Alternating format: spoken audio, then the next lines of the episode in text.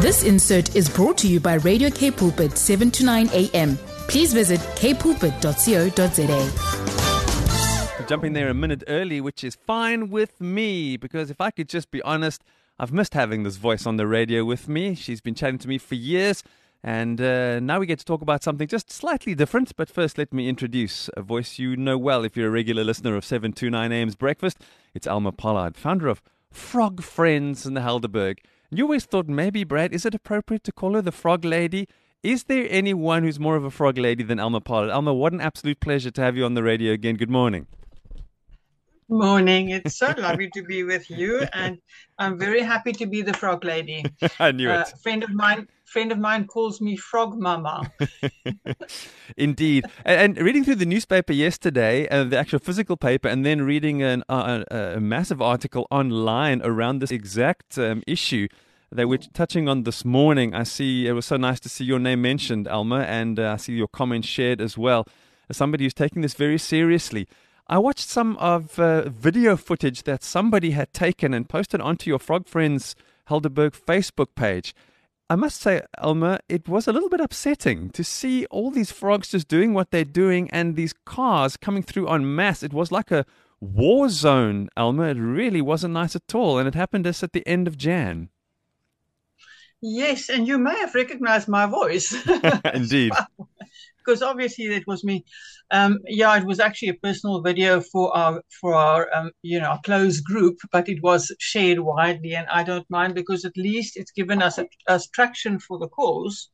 So that's good. No, it's it is actually really a terrible situation. It's really a, kind of a slaughter, and and and and that's why, despite the fact that these frogs are not threatened, it is still something that we do need to do something about. It is just not not uh, uh, it's not okay what's mm. going on there, and and it compels a whole bunch of people to simply kill thousands of frogs and drive over it because what else can they do? They're now in the middle of the frog migration, so it's actually it's it's complicated. But I'm very glad that it's been taken up mm, by the media a lot because now we have properly the attention from from the head of traffic, and and a big meeting is being arranged now. And yes, we will get all the important heads together. You know, we've been tra- working on this for three years now, mm. but we've never had uh, all the attention of all the important people. And it's this is where media is very beneficial. And thank you very much to the media.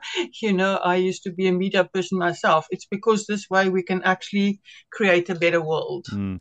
Elma, for those listening this morning that might not know exactly what happens, um, can you help to explain why the frogs needing to cross the road in the first place? So this whole Paardevlei area used to be a wetland. The whole area, as long ago I've seen, um, you know, photographs of it. And then, of course, um, man decided to put the R44 right through the middle of this whole thing, and the mall on the one side, and so there's still water on the Paardevlei side, but in the summer months, the city pumps the water out to re- eradicate weeds. Hmm. So now the froggies hatch with the first rains, and then they have to charge, they have to hop to water. And the, uh, the closest water body is the Sanctuary Dam. And there we go. Across the R44, major peak traffic, four lanes, more on the sides, and they can't get across. The first mm. lane already thousands killed, and it is just an awful situation. So originally, when I created the Frog Friends, after personally picking up frogs for four and a half um, hours uh, in 2020, my plan was that we would build a, a, a, tunnel underneath the road, as you know is happening with the toad, toad um, leopard toads, and so on. Yeah. But the problem is that they are not a threatened species. So we have been battling to get the support that we need. Then we thought of building a little wall on the side of the of the of the road so that they can't get into the road. But some of them come down the road from from Paardevlei as well. So I don't think that's really a solution either. Or a net or something, you know, Mm. just to try and um, herd them down much, much lower down at the entrance to the mall. There's actually a water pipe under the road that they should they could go through, but that's not where they cross. So they're not aware of that access point. Mm. So yeah, we just need to put our heads together. I mean, I think life is all about making the world better now and looking at things in a different way and and being more humane humans. Yeah, and the fact that you're getting the attention of the authorities, and I know, as you've said, these particular frogs are not a, a threatened species. Can you help us to know exactly what they are? So this is called the common platana. So the common platana can even be seen as uh, as a bit invasive because they also threaten the Cape platana, which is really our indigenous one here. Mm.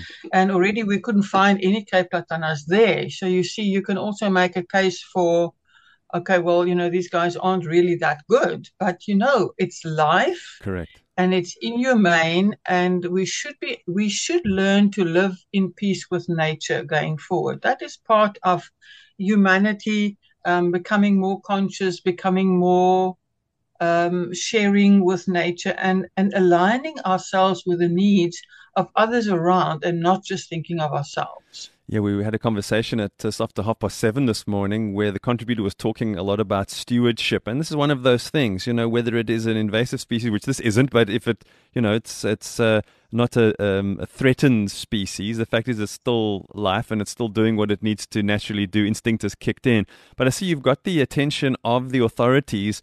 Um, is there any plan in place? Are they trying to do something? And if so, what is it? Well, you know, my plan was from the start to get them to divert the traffic when this happens, because we're talking about once or twice a year. It's not like it's every day. Mm. Um, the last, the last big migration we had, you know, a few weeks ago, which was even bigger than this one you're talking about now. Um, we tried to get the authorities to do that, but they, they didn't um, close the roads. And, and, and the head of traffic has now said, we will draw up a plan so that when this happens, the traffic will be diverted. It's a big deal. It's a high traffic area, especially if it happens at peak time, especially if it happens when it's dark and it's raining, and then we may have load shedding. You know, it, it compounds all the issues together. Yeah. But, you know, if one doesn't um, focus properly and remain determined, you're never going to improve the world. So we will find a solution to this. I'm absolutely determined about that. And if we can get everybody's cooperation, we might have a system where there's, I'm hoping for an electronic board um, higher up Mm. to say frog migration in pro- process, please take alternative routes or something like that. Yes. Um, we probably won't be able to force people unless we actually close the roads. And then it's going to be quite a big drama. People will probably, you know, they might arrive at work a little bit later and so on. But I'm saying, you know, it's not every day. Can we do that once or twice a year in order to align ourselves with, with the needs of nature around? Or is this um, asking too much? Yeah, um, this one that we're referring to initially um, in the news, talking about what happened on the 30th of January when there was a bit of rain. Um, when might this happen again, Elma? So it's always this time of the year with the first rains, you see. So because there is no proper dam on the Paardevlei side, you know, that's been emptied. So I'm going to be talking to them about that as well, because I think that is kind of the big compounding factors here. So we need to just discuss with the city. Uh, it could happen again. I mean, we don't know exactly how many eggs are laid on that side Yes. and how many will hatch with the next rain. So, yeah, it's rather urgent. We need to be far better prepared. Um, and then we need absolutely everybody on board who's possibly prepared to help. Yes, if you're in the Helderberg area and you're listening now, to keep your eyes and ears open and um, get behind. If there's something close to your heart, I mean, when you say Frog Friends Helderberg that Elma started, there's quite a following, Elma. You've got lots of people prepared to stand with you on this, and I think that's essential when it comes to anything and the success in anything. If you can get hands and feet and ears and voices together, that does help, um, and that's exactly what seems to be happening here. People are joining you. Absolutely. And I think the more people, the better. Everybody has another idea. We need all the ideas we can get, all the hands we can get.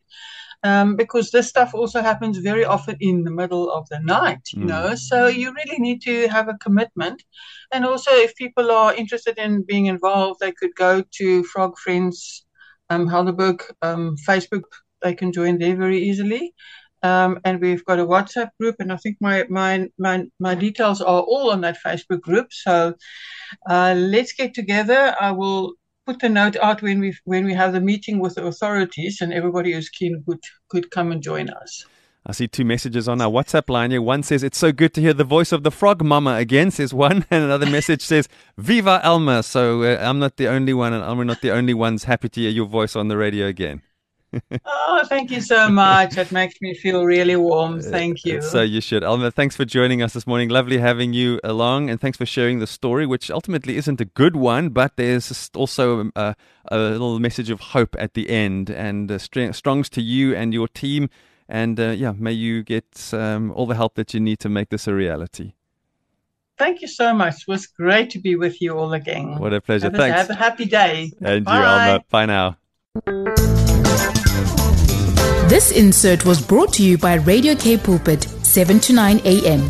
Please visit kpulpit.co.za.